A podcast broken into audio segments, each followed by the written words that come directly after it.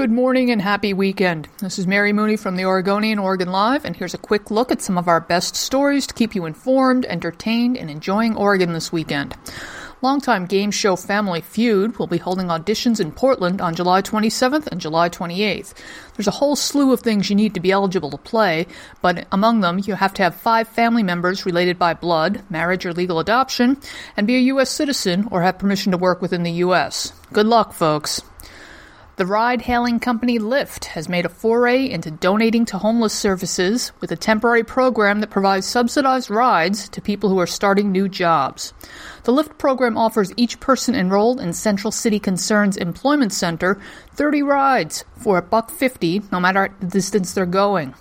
The idea is that participants would pair the rides with other forms of transportation, such as the bus or MAX, and rides to job interviews would be completely free. Officials say this is a pilot program that will run from July through December to see if it's sustainable long term. And last but not least, World Naked Bike Ride takes place Saturday night starting in Portland's Laurelhurst Park. And we've got the rundown on what you need to know. Basically, the event's officially a protest. It's for cyclist safety, against oil dependency, and in support of body positivity, and it typically draws 8 to 10,000 riders. Organizers always keep the exact route a secret in order to deter people from lining the streets and posing a threat to cyclists as they pass.